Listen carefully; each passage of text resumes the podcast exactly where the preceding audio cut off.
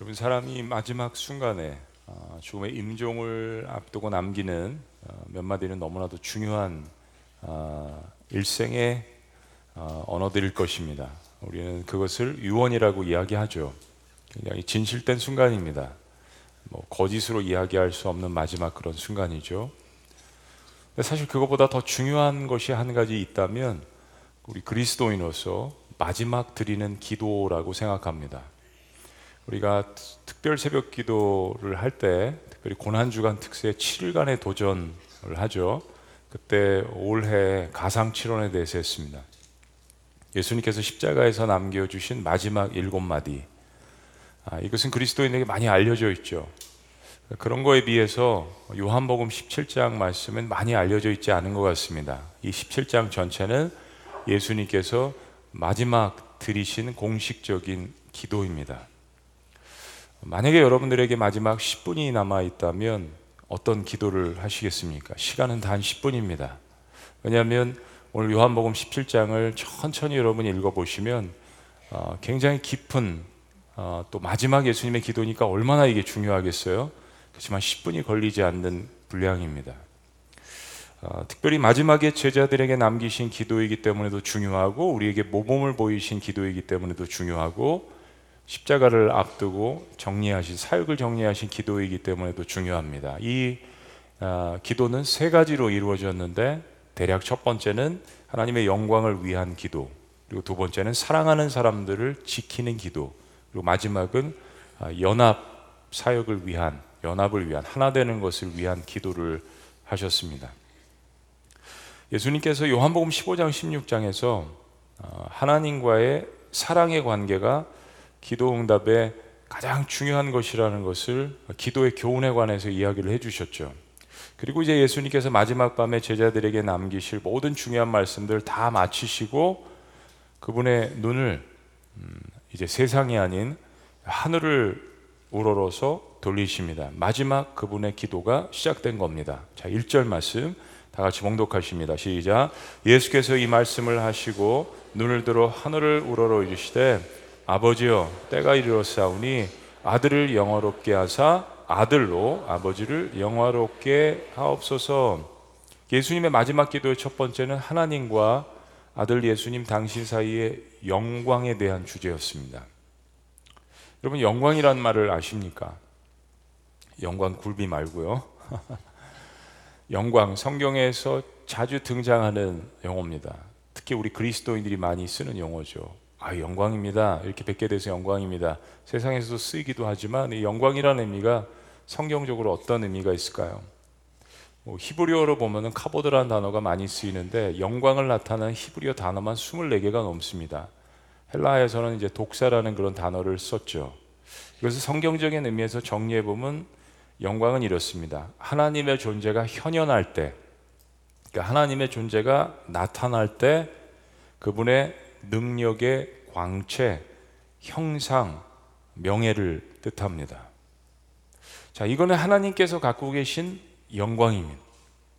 그분이 드러날 때 그 드러난 하나님의 현현하신 가운데 나타나는 이 엄청난 광채, 그분의 어떤 형상, 말할 수 없는, 형언할 수 없는 그분의 놀라운 그 영광을 이야기합니다.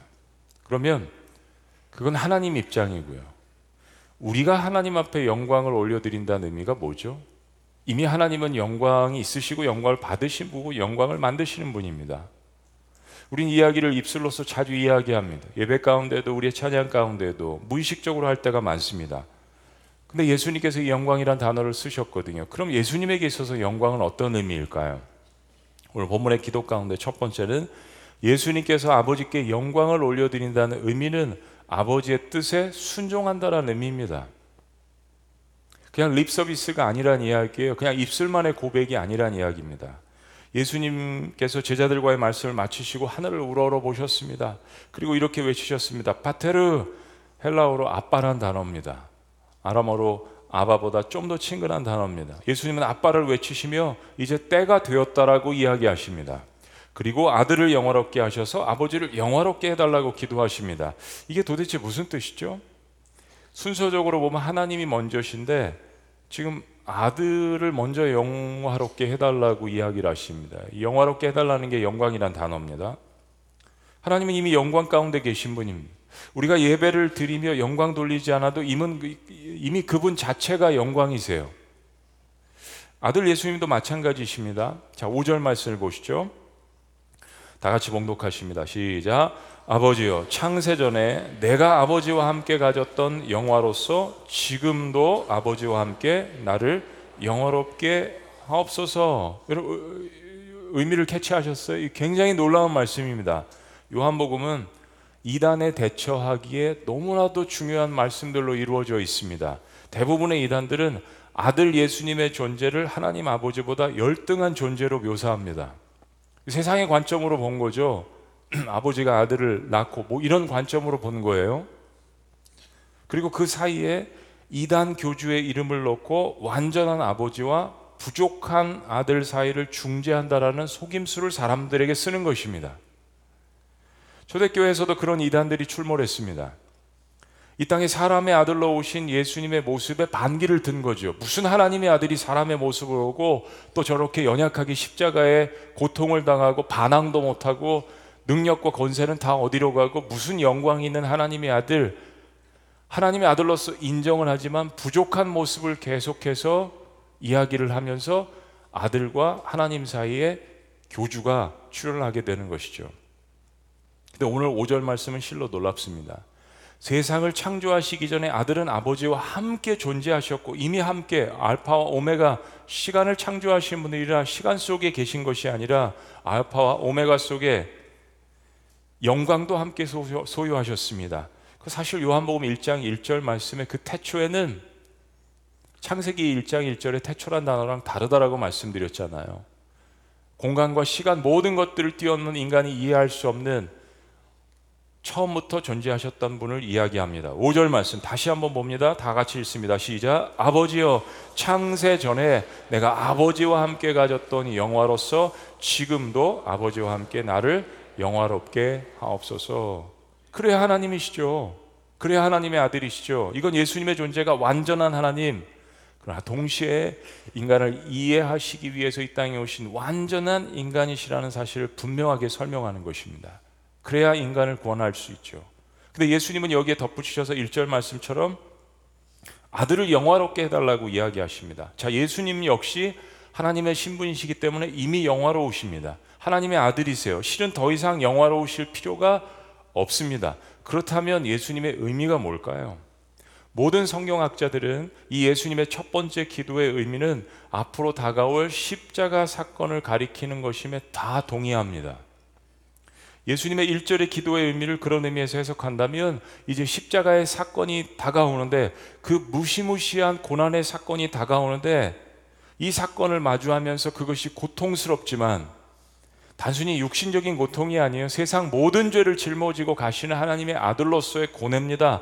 근데 그 쓴 잔을 마시며 하나님의 뜻에 순종하신다라는 고백입니다. 그리고 그 순종을 통하여서 하나님 앞에 영광 돌려 드린다는 의미입니다. 내 삶을 통해서 내 순종을 통해서 하나님 앞에 영광 올려드린다는 의미입니다. 동시에 그것이 끝이 아니라 십자가에 순종하신 아들을 하나님의 영광과 선하신 뜻 가운데 어떻게 해요? 다시 부활시키신다라는 그 의미를 기도하는 것입니다. 그것이 아들을 영화롭게 하옵소서라는 의미입니다. 예수님께서 하나님 아버지께 영광을 돌리는 방법은 바로 아들을 이 땅에 보내신 하나님 아버지의 뜻에 순종하는 것입니다. 마찬가지로 하나님께서 우리를 이 땅에 보내셨습니다. 어떤 뜻 가운데요? 우리의 삶이 거기에 순종하는 뜻인가 하나님의 뜻을 발견하는가 십자가의 고난을 통과해서 부활을 이루시는 것 이 모든 과정들이 바로 하나님께 영광을 올려 드리는 일이었습니다. 우리가 말마다 기도할 때마다 하나님 영광 받아 주옵소서라고 하는 이 고백은 단순한 찬양이나 언어가 돼서는 안 됩니다. 우리가 주님의 뜻을 분별하고 그 뜻에 맞게 살아갈 때 그 자체가 하나님 앞에 영광이 되는 시점이라는 것입니다.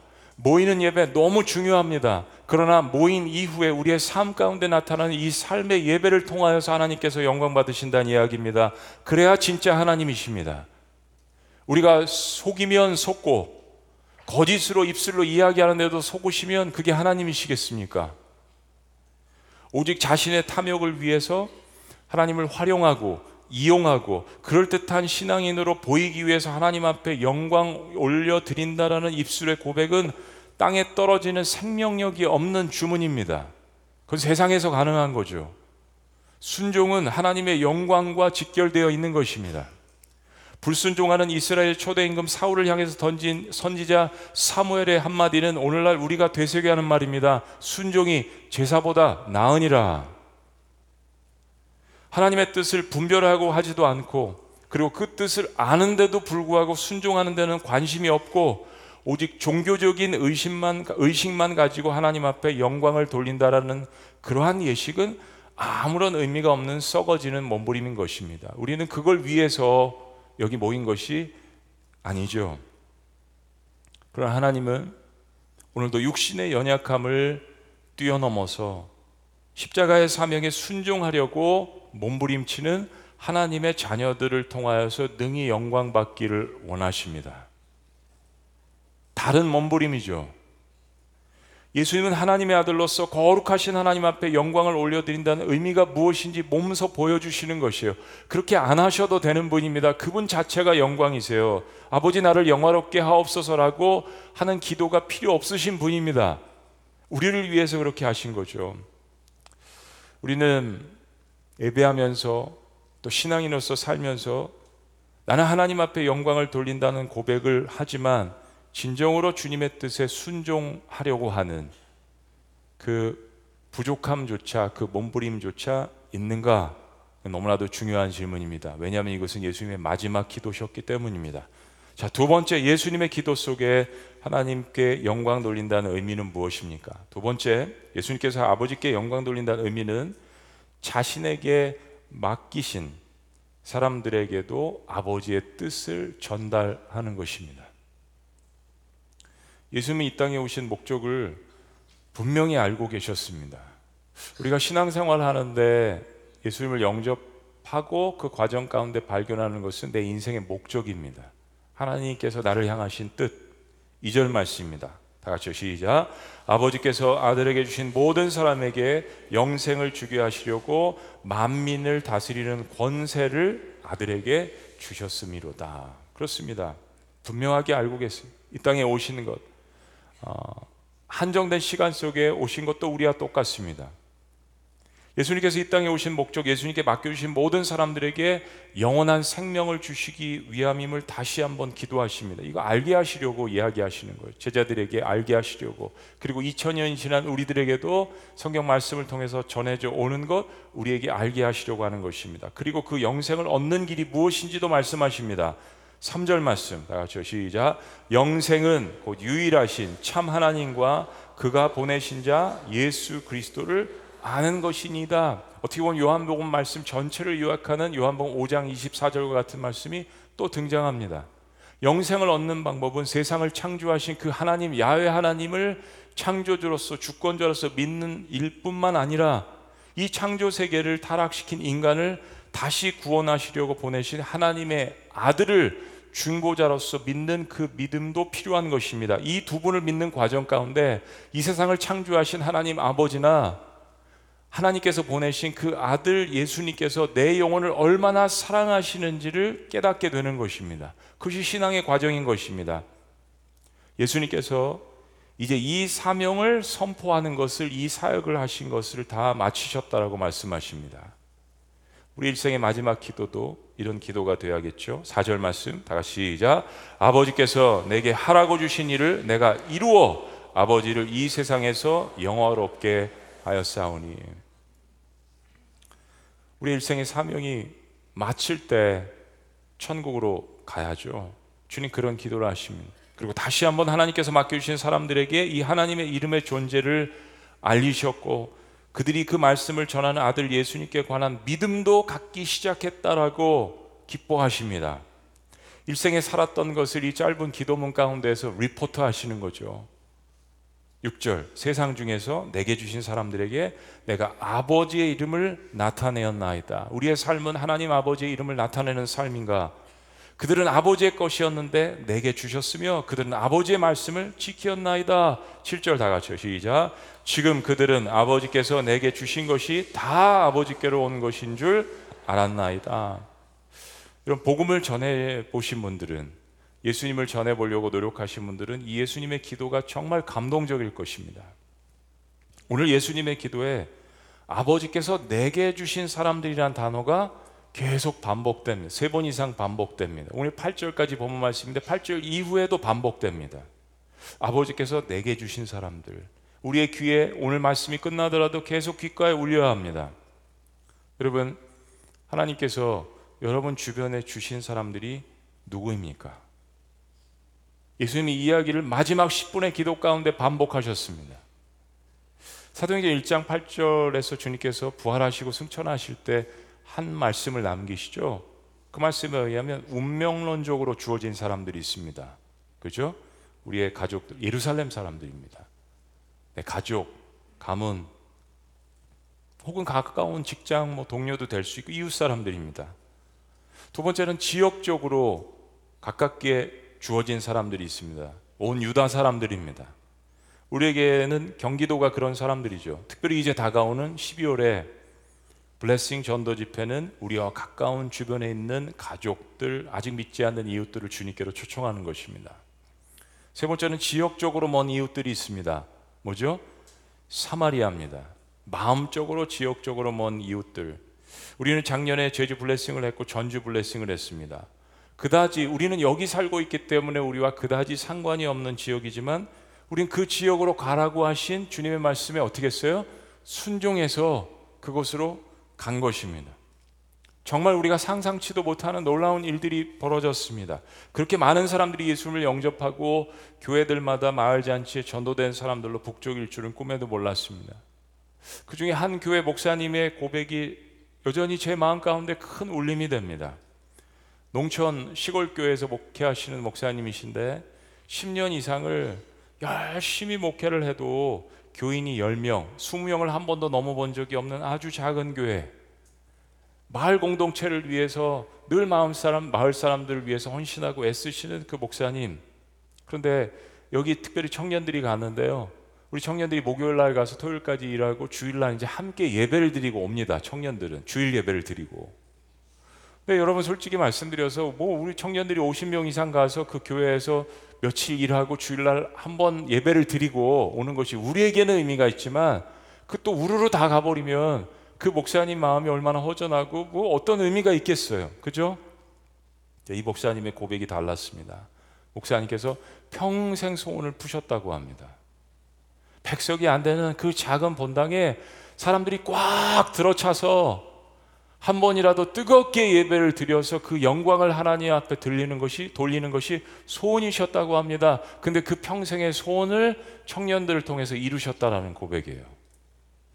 우리는 아무것도 아닌 것 같지만 늘 꽉꽉 차서 예배 드려서 우리는 별로 관심이 없을지 모르겠지만 단 한 번도 몇십 석 안 되는 본당 좌석을 채워본 적이 없어서 거기에 사람들이 꽉 들어차서 함께 예배하고 눈물로 기도하며 하나님 앞에 영광 올려드리는 것이 평생의 소원이었는데 그 소원이 이루어졌으니 저는 이제 죽어도 여한이 없습니다라는 눈물 어린 고백이었습니다.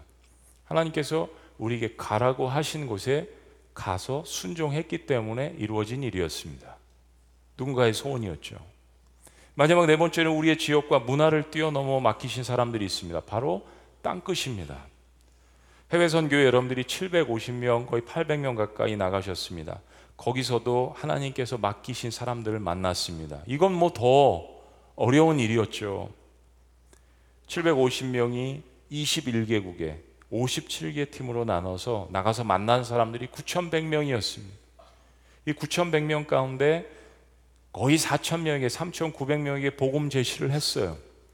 그 중에 얼마나 예수님 영접할까? 무려 1,450명이 1,500명 가까운 사람들이 결신하는 놀라운 열매를 맺었습니다. 왜요? 순종했으니까요. 내가 비행기 값 내고 내 시간 내고 휴가를 뒤로 하고 갔던 여러분들의 그 순종 가운데서 주님께서 요한복음 15장 말씀처럼 열매를 주신 겁니다. 우리가 주님의 말씀에 순종해서 제주도로, 전주로, 북아프리카로, 터키로, 동남아시아로, 학교로, 직장으로 그렇게 나아갔는데 하나님께서 거기서 우리에게 맡겨 놓으신 사람들을 만나게 된 것입니다. 그리고 우리를 보내신 예수님을 증거했을 때 놀랍게도 그들은 반응하는 것이죠. 8절 말씀입니다. 이게 우리의 이야기뿐만이 아닙니다. 예수님의 고백이에요. 예수님의 기도입니다. 나는 아버지께서 내게 주신 말씀들을 그들에게 주었사오며 전했으며 그들은 이것을 받고 내가 아버지께로부터 나온 줄을 참으로 아오며 아버지께서 나를 보내신 줄도 믿었사옵나이다. 할렐루야. 아멘. 아멘이십니까? 여러분 무슨 설명이 더 필요하겠습니까? 하나님께 영광 돌리는 예수님의 기도는 분명합니다. 예수님의 사역을 정리하면서 드리는 이 기도 하나님, 아빠, 파테르, 내가 이렇게 삶을 살아왔습니다. 하나님께서 이제 나에게 주신 사명 십자가의 고난이 다가옵니다. 피하고 싶은 고통의 시간이지만 이제 순종할 때가 왔사오니 십자가를 온전히 지게 하시고 부활의 역사를 통하여서 나를 영화롭게 하시고 그것을 통하여서 하나님 영광 받아 주옵소서. 그리고 하나님께서 나에게 맡겨주신 주변의 사람들에게 하나님 아버지를 소개하고 하나님의 뜻을 전하며 내가 하늘과 땅을 잇는 중보자의 역할을 감당했으니 하나님 이것을 통하여서도 아버지 영광받아 주시옵소서. 사랑하는 성도님 여러분, 이것이 우리가 따라야 할 우리 인생의 마지막 첫 번째 기도가 아니겠습니까? 하나님 앞에 영광 돌려드리는 것. 요즘 교권 추락의 문제로 너무 가슴이 아픕니다. 여러분들도 그러실 거예요. 제가 학교 다닐 때는 학교에서 선생님들의 매는 죄가 아니었습니다. 많이 맞았어. 그래도 스승의 노래 부르고 다른 애들에 비해서 저는 많이 맞지는 않았습니다. 맞긴 맞았지만 오해하지 마시고. 적어도 선생님에 대한 존중은 있었어요. 그러나 존중은 둘째 치고라도 선생님을 폭행한다는 것은 상상을 할 수 없었습니다. 아주 간혹 가다가 어느 지역에서 그런 일들이 있다 그러면 우리는 고개를 돌렸습니다. 유교 사상의 영향도 있죠. 그리고 교련복을 입고 제식 훈련을 방불케 하는 군사 정권 시절의 잔재에 안 좋은 영향도 있었을 것입니다. 동시에 정말 학생들을 사랑하는 선생님들도 계셨죠. 지금도 기억이 납니다. 저에게 연락을 하시는 분들도 있어요. 근데 간혹 너무 폭력적이고 학생의 인권을 조금도 존중하지 않는 그런 기억하고 싶지 않은 일들도 자주 벌어졌습니다. 아마도 그런 트라우마가 있는 세대 40대 이상의 여러분들이실 겁니다. 그때도 정상은 아니었습니다. 좋은 선생님들이 계셨지만요. 그래도 학교에서 맞은 것을 가지고 선생님에게 맞은 것을 가지고 집에 가서 부모님에게 이런 기억들은 없을 것입니다. 그걸로 소송을 하는 기억들은 없으실 거. 있다면 정말 백만 분의 일. 근데 지금은 학생의 인권이 스승들의 인권을 넘어서 버렸습니다. 학생이 스승을 폭행하는 일들이 초등학교에서까지 일어났습니다. 어떻게 가르쳤길래? 가정에서, 학교에서도. 그렇죠? 우리 때는 교사라는 말을 쓰지 않고 선생님이란 말을 대신 썼습니다. 물론 남학생들은 뒤에서 짓궂어 가지고 선생님의 이름을 쓰지 않고 다 별명을 불렀어요. 이 다 기억이 나더라고요. 물곰, 멸치, 운동화, 탁구공, 거북이. 남학생들이 짓궂잖아요. 그래도 선생님들과 정이 있었습니다. 맞아도. 근데 그때 사회도 정상은 아니고 지금 사회도 정상은 아닙니다. 대한민국은 너무나도 슬픈 사회예요. 이 병들어가고 있는 모습을 우리는 고스란히 보고 있습니다. 어느 50대 여자분이 신문에 기고를 했습니다. 학교 다닐 때 이유 없이 선생님에게 맞았답니다. 입학하면은 사실 아이들 훈련시키려고 이 뺨 잡고 이렇게 때리는 거 이거 여자 선생님들도 많이 하셨잖아요. 우리는 사랑의 매라고 생각했어요.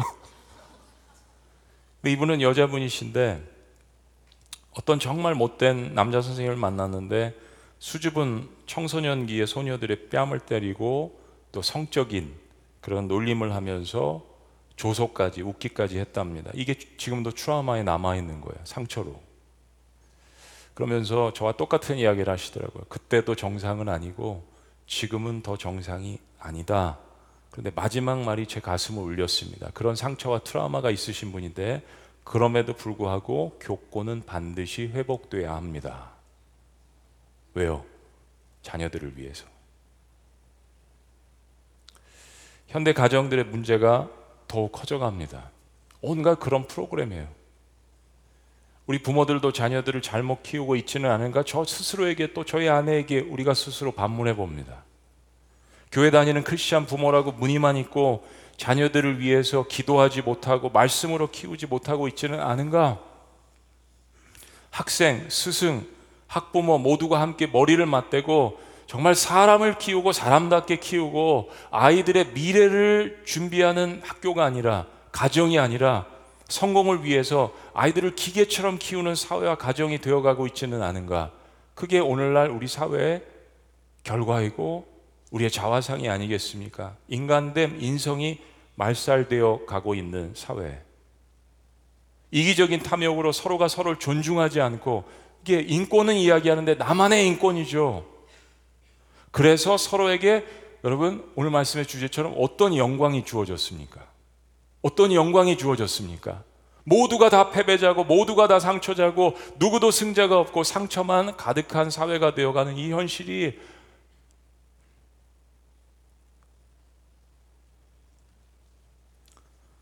너무 마음이 아프죠.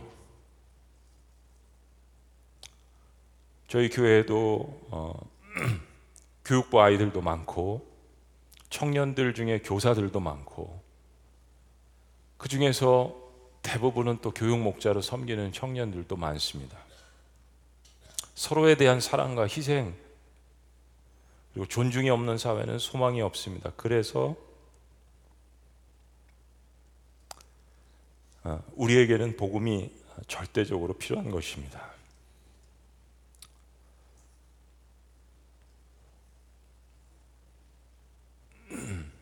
예수님 하나님의 아들이십니다. 근데 하나님의 아들이시더라도 십자가에서 순종하셨습니다. 그러실 필요가 없으신 분이죠. 하나님은 그것을 요구하셨습니다. 인간들에게 보여달라고. 그것은 죽음과 희생이었습니다.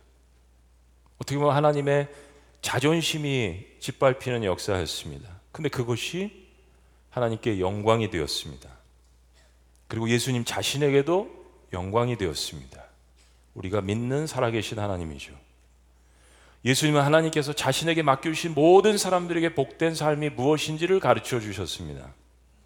죄를 회개하고 새로운 삶을 사는 방법이 정말 행복하고 기쁜 삶이 무엇인지 말씀해 주셨습니다.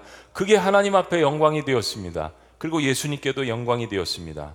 예수께서 이 말씀을 하시고 눈을 들어 하늘을 우러러리시되 아버지여 때가 이르러 싸우니 아들을 영화롭게 하사 아들로 아버지를 영화롭게 하옵소서.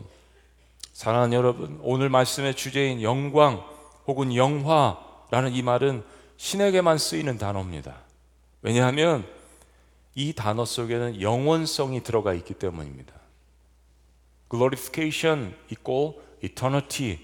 영광은 영원한 것입니다. 그런데 우리가 하나님의 뜻을 분별하고 거기에 순종하는 삶을 살고 우리에게 맡겨주신 사람들에게 그분의 영광을 전할 때는 동일하게 하나님께서 예수님께서 받으신 그 영광을 받으신다라고 이야기합니다. 나의 부족한 삶도 죄가 많고 허물이 많은 이 삶도 주님 앞에서 순종을 할 때 주님을 사랑할 때 영광 받으신다라고 이야기하십니다. 더욱더 놀라운 것은 아들 예수님께서 마지막에 받으신 그 영광과 영화를 저와 여러분들도 누리신다라고 성경이 이야기합니다. 베드로가 이렇게 고백합니다. 예수님을 세 번씩이나 부인한 베드로의 고백입니다. 이건 하나님의 자녀들에 대한 하나님의 응답이에요. 베드로가 대신 이야기합니다. 3절 우리 주 예수 그리스도의 하나님 아버지께 찬양을 드립시다. 하나님께서는 그 크신 자비로 우리를 새로 태어나게 하셨습니다. 그리하여 그는 죽은 사람들 가운데서 예수 그리스도가 부활하심으로 말미암아 우리로 하여금 산 소망을 갖게 해 주셨으며 썩지 않고 더러워지지 않고 낡아 없어지지 않는 유산을 물려받게 하셨습니다. 이 유산은 여러분을 위하여 하늘에 간직되어 있습니다. 할렐루야. 아멘이십니까? 5절 하나님께서는 여러분의 믿음을 보시고 그의 능력으로 여러분을 보호해 주시며 마지막 때에 나타나기로 되어 있는 구원을 얻게 해 주십니다. 아멘이십니까? 6절 말씀. 그러므로 여러분이 지금 잠시 동안 여러 가지 시련 속에서 어쩔 수 없이 슬픔을 당하게 되었다 하더라도 기뻐하십시오. 인생에 살면서 당하는 고난과 고통과 믿음을 위한 여정이 있잖아요. 그러나 기뻐하십시오. 왜요? 7절. 하나님께서는 여러분의 믿음을 단련하셔서 불로 단련하지만 결국 없어지고 많은 금보다 더 귀한 것이 되게 하시며 다 같이요. 예수 시작. 예수 그리스도께서 나타나실 때 여러분에게 칭찬과 영광과 존귀를 얻게 해 주십니다. 할렐루야. 할렐루야. 여러분이 얻어 가실 여러분의 축복인데 다른 때는 아멘 안 하셔도 이럴 때는 믿음으로 아멘 하셔야죠. 그렇습니다. 하나님께만 쓰여지는 영광과 칭찬과 존귀와 존경이 우리에게 옵니다. 하나님께서 우리에게 씌워 주시는 것입니다. 한국 사회를 보면서 나만의 영광을 구하려고 하고 나만의 인권을 구하려고 하고 결국 전 세계 나라 가운데 가장 경쟁이 심한 이 사회에서는 누구도 승자가 되지 못하는 그런 아픔의 작금의 현실 속에서 우리는 하나님의 아들이시더라도 자신의 삶을 십자가에서 순종하시는 그 모습을 통해서 아버지 나를 통해서 영광 받아 주옵소서. 이 모습이 우리 그리스도인들 속에서 다시 한번 회복되고 자신의 시간과 삶과 달란트를 바쳐서 아이들을 섬기는 교육 목자님들, 아이들이 존경하고 사랑하고 또 내 자식처럼 여기는 교육 목자님들은 더욱더 분발해서 아이들을 기도하고 우리 교회 많은 청년들 또 교사로서 섬기는 청년들 그리고 사랑스러운 우리의 자녀들 모두가 이 주님께서 주신 놀라운 말씀 안에서 서로의 영광이 존귀가 회복되시기를 주의 이름으로 축원합니다. 기도하시겠습니다. 살아계신 하나님, 이 세상에서 일어나고 있는 많은 일들을 보면서 우리의 마음이 슬프고 또 아프고 고통스러울 때가 있지만 이것이 다 믿음의 연단인 것을 기억하며 예수님처럼 기도를 올려드릴 수 있도록 우리 가운데 함께하여 주시옵소서. 선생님들과 학생 사이에 사랑이 다시 싹트게 하시고 또 과거에 있었던 상처들이 치유되게 하시며 정말로 서로의 영광을 구하는 그런 아름다운 관계가 될 수 있도록 무엇보다도 우리 그리스도인들이 먼저 나서서 눈물로써 기도하게 하여 주시옵소서. 우리의 가정이 먼저 회복되게 하여 주시옵소서. 우리 자녀들 하나님 앞에 온전히 올려드리며 주님의 말씀으로 기도로 눈물로써 자녀들을 키우는 부모 세대가 될 수 있도록 축복하여 주시옵소서. 하나님께 영광을 올려드린다는 의미가 무엇인지 예수님의 마지막 기도를 통하여서 구구절절 우리의 가슴 속에 부어주신 것 감사합니다. 주님 앞에 순종하는 것이 순종하려는 그 삶의 몸부림이 아버지 앞에 영광 올려드린다는 것을 배우게 하신 것 감사합니다. 하나님 우리 삶에 주변에 주신 사람들에게 복음을 증거하고 그들을 사랑하는 것 그것이 하나님께서 우리에게 주신 놀라운 뜻임을 발견하게 하신 것 감사합니다. 이 두 가지를 통하여서 하나님 앞에 영광 돌리는 삶이 될 수 있도록 인도하여 주시옵소서. 예수 그리스도께서 나타나실 때 우리에게 주시는 칭찬과 영광과 존귀를 바라보는 하나님의 백성이 될 수 있도록 인도하여 주시옵소서. 오늘도 일선에서 수고하시는 교육 목자님들, 학교에서 수고하시는 모든 선생님들, 그들의 수고를 알며 존중하는 학생들이 되게 하여 주시옵소서.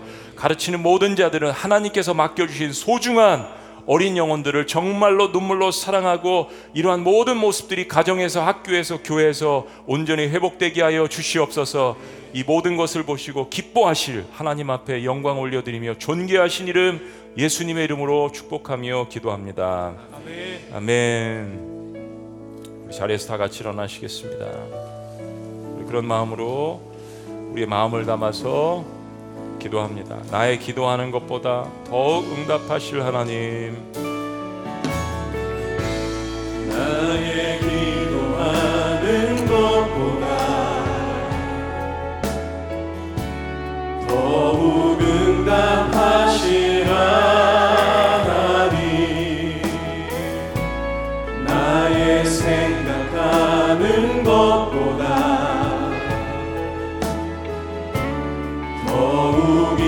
이루시는 하나님 고백합니다. 우리 가운데. 우리 가운데 역사하신 능력대로. 능력대로 우리들. 간구함을 넘치도록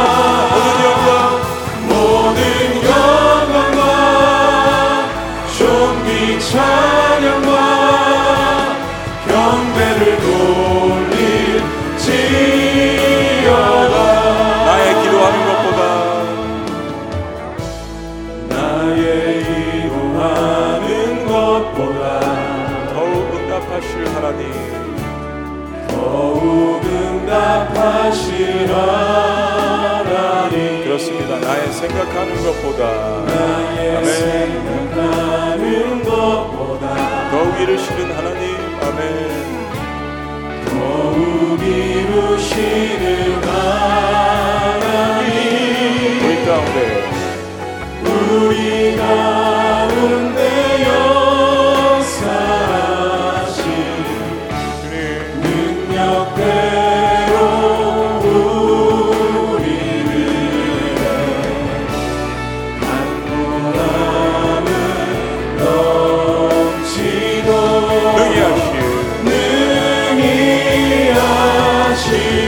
다 같이 주십니다. 모든 영광과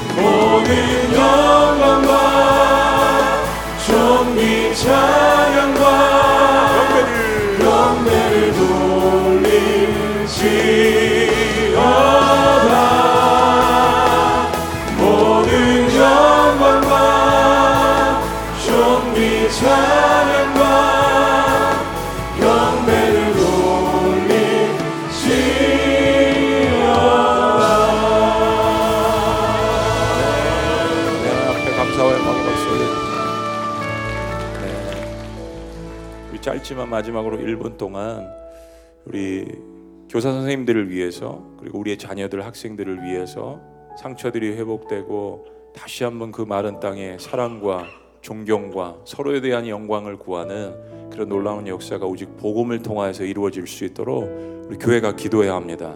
교회가 학교를 위해서 기도하지 않으면 어떻게 됩니까? 교회가 가정을 위해서 기도해야 합니다. 우리가 기도해야 될 제목이죠. 예수님처럼 그런 마음으로 서로의 영광을 구하는 사회가 될 수 있도록 우리 합심해서 한번 이 시간 기도하셨으면 좋겠습니다. 우리 기도합니다. 주여, 아버지, 주여, 주여,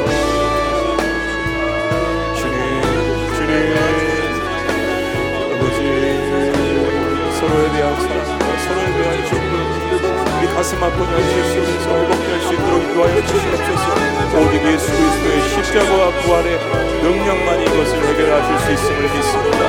상처받은 교사, 상처받은 하나님 우리의 자녀들 하나님 인도하여 주시고 붙들어 주시고 치료하여 주시옵소서. 무엇보다 가정이 회복되게 하여 주시옵소서. 우리 부모들이 회복될 수 있도록 인도하여 주시옵소서. 건강한 부모를 통하여서 건강한 자녀들이 나올 수 있도록 주여 인도하여 주시옵소서. 주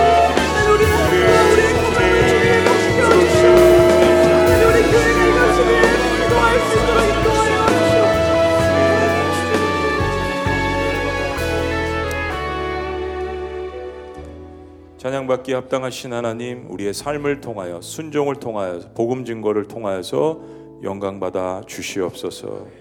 이제는 우주 예수 그리스도의 은혜와 하나님 아버지의 극진하신 사랑과 성령님의 감화교통 역사하심이 예수님께서 이 땅에서 드리신 마지막 그 기도의 첫 번째 주님 앞에 순종하며 영광을 돌리시는 삶의 모습과 기도를 통하여서 우리 역시 그런 삶을 살아가기를 원하는 주님의 백성들의 모든 위대한 고백 위에 지금부터 영원토록 함께 하시기를 간절히 축원합니다.